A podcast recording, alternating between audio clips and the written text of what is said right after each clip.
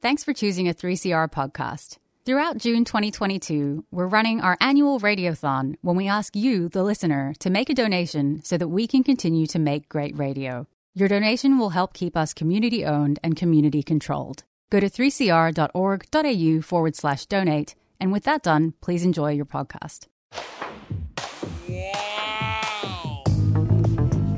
But you also had people that were very fine people. Very fine people on both sides. And the, and the aliens with mind meld and give them the technology. They're bad aliens. So the, Uh, are you surprised the Nazis were influenced by demons? No, if demons are real, I would definitely think they'd be on the side of the Nazis. Yeah.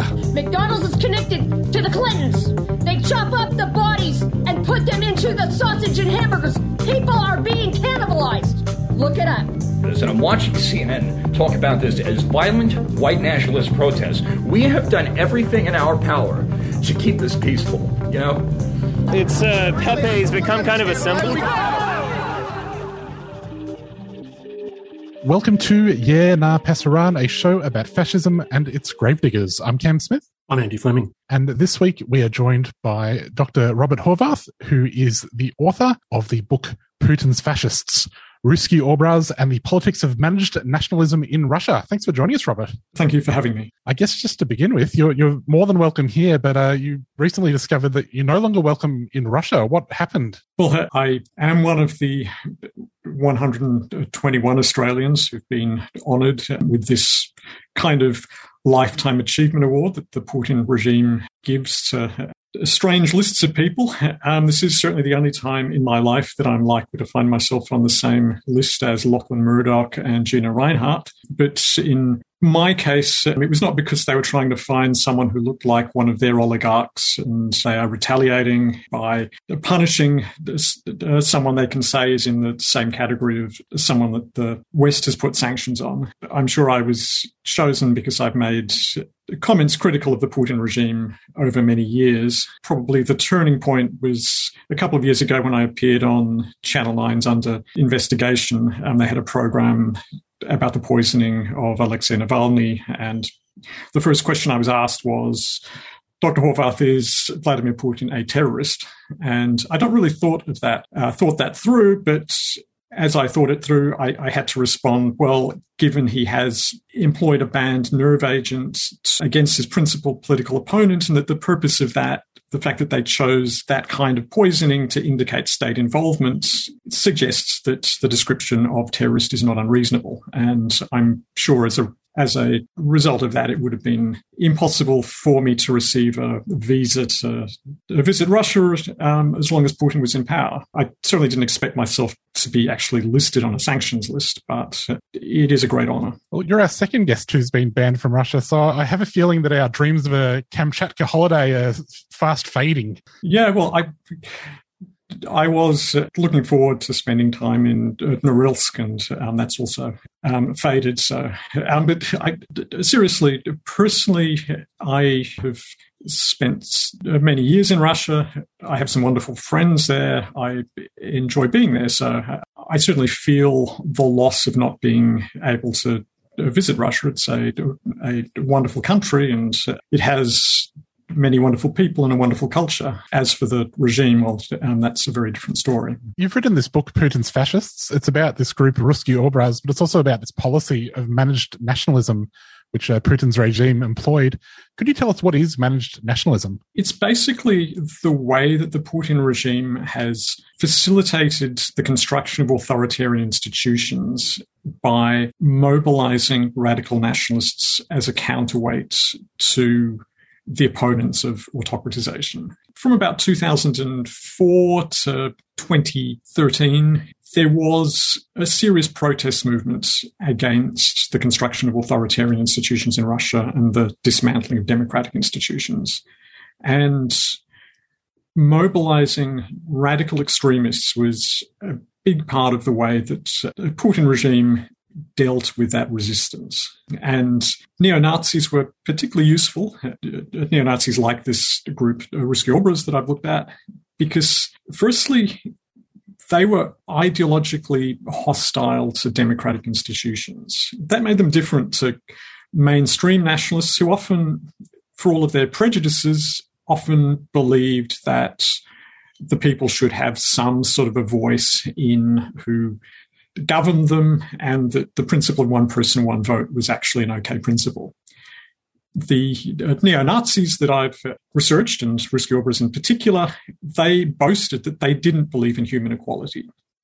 They saw society as hierarchical. They believed that there were castes of superior people who, both by their race and by their personal qualities, entitled them to rule over others irrespective of elections or democratic processes. And that meant that neo Nazis were much more eager to collaborate with the Putin regime than many mainstream nationalists. And this became particularly significant around 2008 to 2009 when Alexei Navalny, who is today the principal opponent of the Putin regime and um, Russia's most famous political prisoner, he was trying to create a coalition of radical nationalists and liberal nationalists to demand democracy in Russia and to resist Russia's slide into authoritarianism. And the Putin regime deliberately supported this neo Nazi group, Ruski Obraz, as a counterweight to that project of Navalny.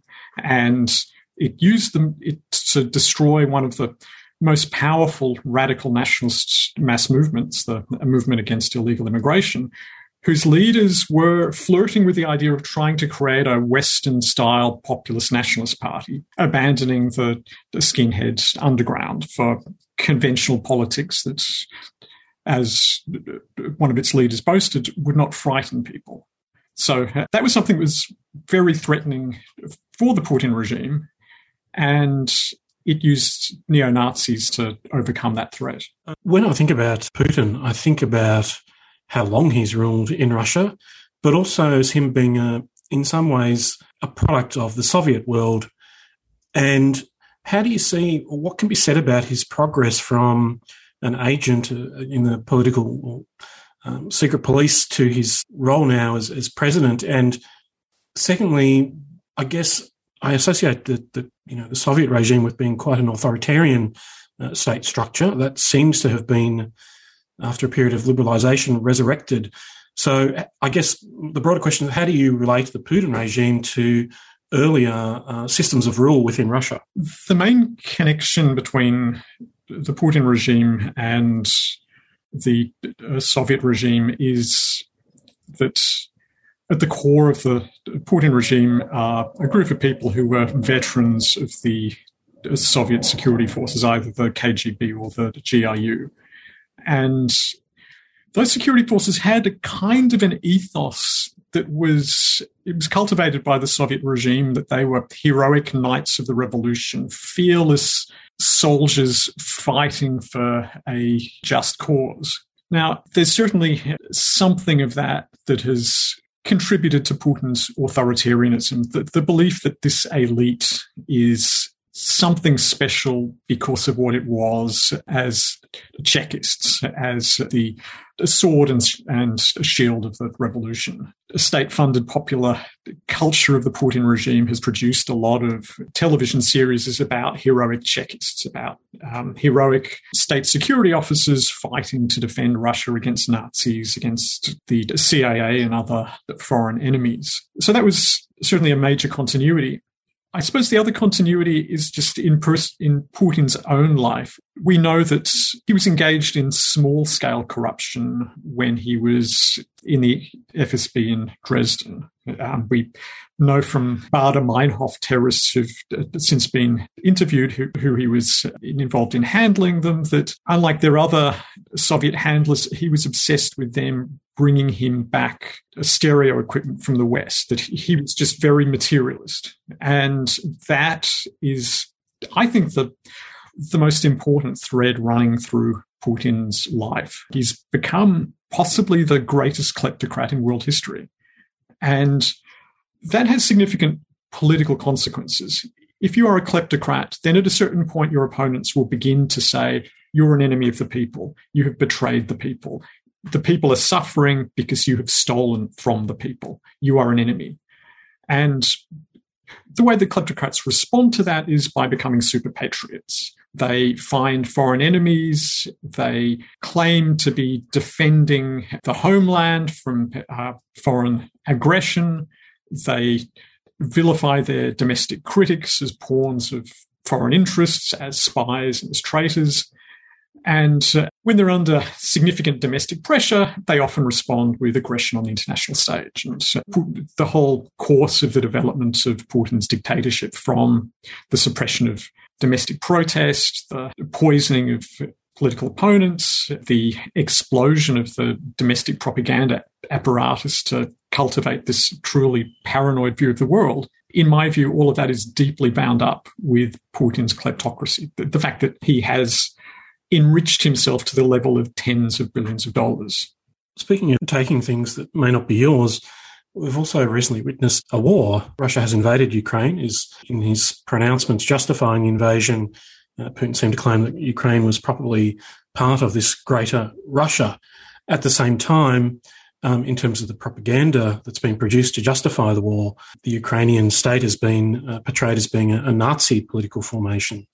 And that seems to be somewhat incongruous if one considers, as you've documented in your book and as others have, uh, Putin's regime's apparent willingness to employ neo Nazis in Russia to support it in this kind of theatre, this political theatre of managed nationalism.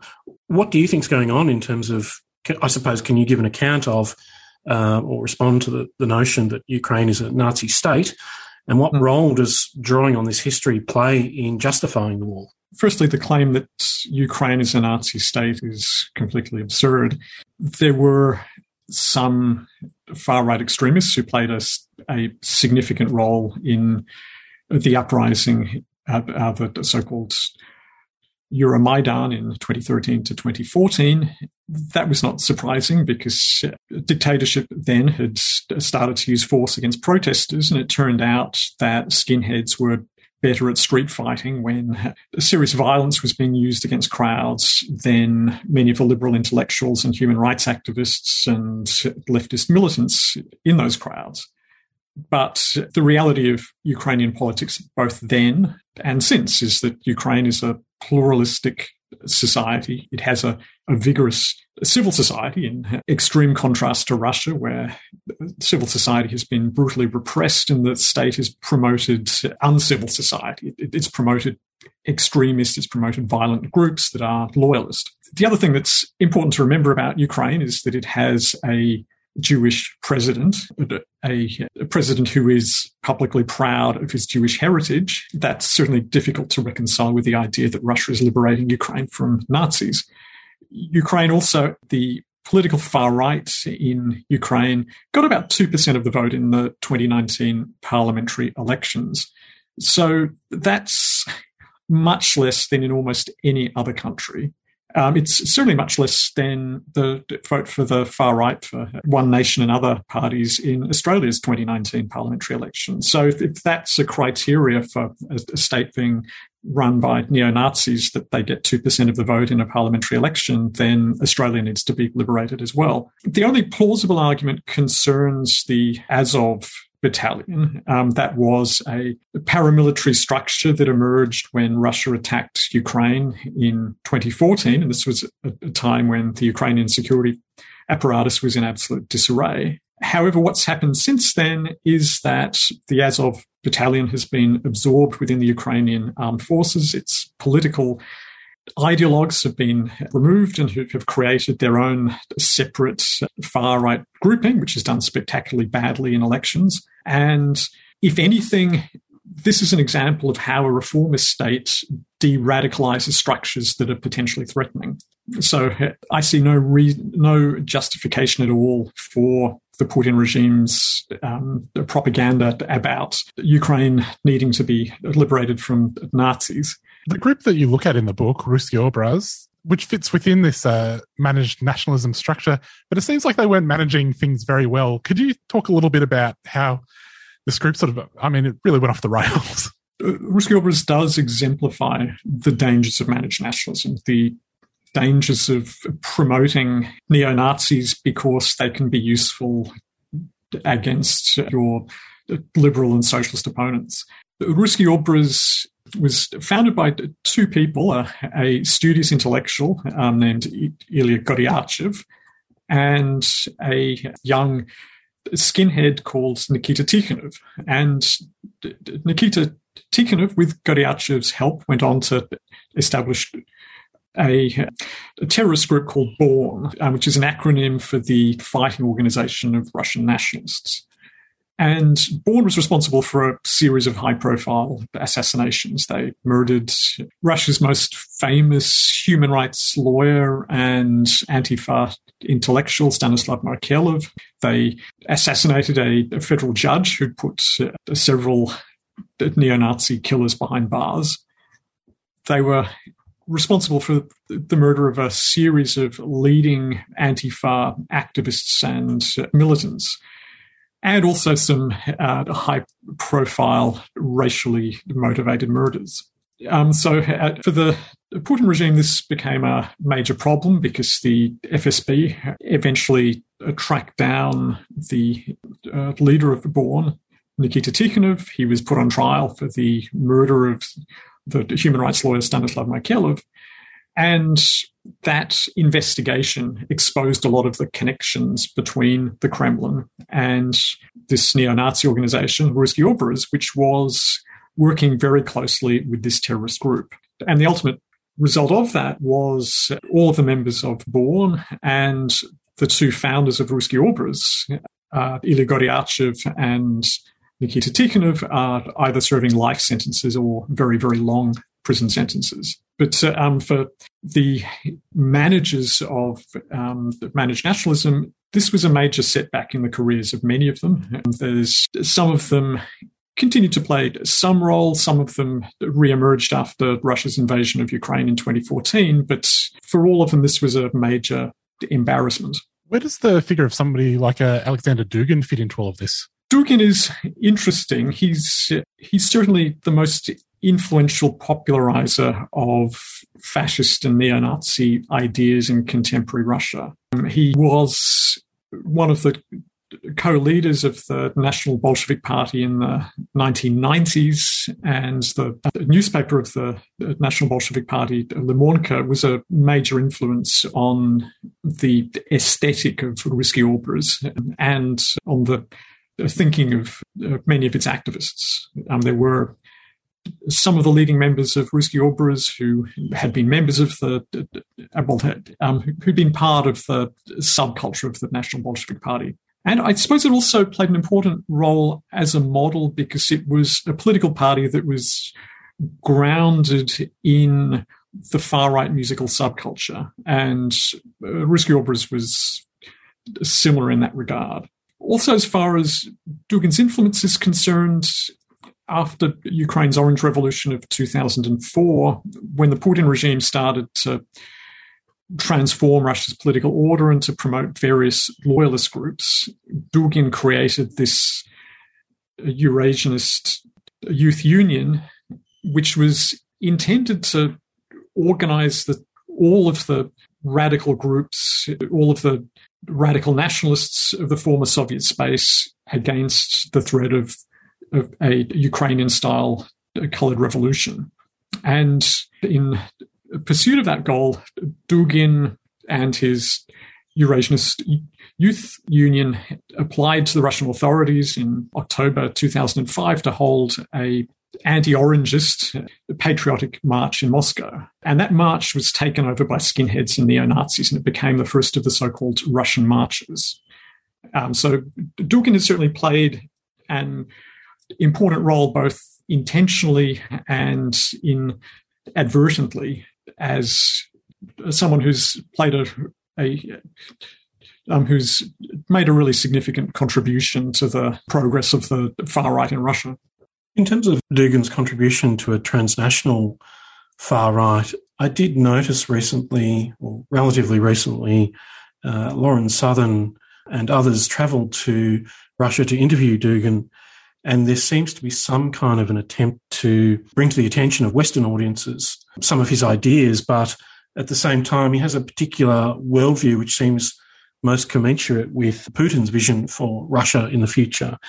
Do you think Dugin has much appeal or potential appeal outside of uh, Russia? I suppose, firstly, uh, as far as Dugin's relationship to Putin's ideas are concerned, I don't think Dugin on the on his own is particularly significant. There are a, a large number of ideological entrepreneurs and so-called political technologists in Russia who are advancing a similar anti-Western agenda that has a, a, a fascist undercurrent. Um, it's a it's about a kind of a regenerative revolution that will restore us to some glorious past. As far as the international stage is concerned, he's very skillful as a kind of ideological entrepreneur who finds different anti-Western actors in different societies and offers the, them the support of his own PR apparatus. Recently, um, there's been quite a lot of attention about how Russia's become increasingly active in Africa. Um, there's a, a leading anti-colonialist pan-Africanist militant called uh, uh, Kemi Seba. And he's had lots of meetings with Dugin. They've been photographed together. His articles have appeared on Dugin's site. So Dugin, someone with a genuine neo-Nazi, neo-fascist past, is cultivating anti-Western, black power, anti-colonialist militants which testifies to his role as a kind of intermediary between the Putin regime and anyone who will serve the Putin regime's interests on the international stage. Ideological entrepreneur seems like a very polite way of saying grifter, to be honest. Mm-hmm. Yes, yeah. We've recently seen a, a, group called The Base in the United States and elsewhere. Uh, members have been convicted of various crimes. And it was revealed a few years ago that they were being run out of an apartment in St. Petersburg. Do you think it's possible that sort of an international neo Nazi terror group could be run out of you know, an apartment in St. Petersburg without at least the knowledge of the Russian state? I think it's impossible that the Russian state was not aware of Rinaldo Nazzaro living in St. Petersburg and the activities um, he was involved in. There's been sufficient media reporting about the fact that he is there that um, I, I find it absolutely impossible to believe that the Russian authorities were not aware of it. And I, I, suppose also it's consistent with a broader pattern of far right proxy organizations that are connected to the Russian security apparatus that have been working with Western extremist organizations. They range from the Russian imperial movement that has a camp called Partizan outside St. Petersburg, where they have, we know they've given training to German extreme right militants and to Swedish neo Nazis who were later arrested for blowing up an, a hostel for asylum seekers. And there's also the, the structures associated with the Nightwolves uh, motorcycle gang. Um, they are connected to the um, so-called uh, Systema uh, combat training schools, um, which are known to have provided training to Western far right militants. Uh, what opportunities have been provided to Russian ultranationalists by the war on Ukraine, and how have they responded to it?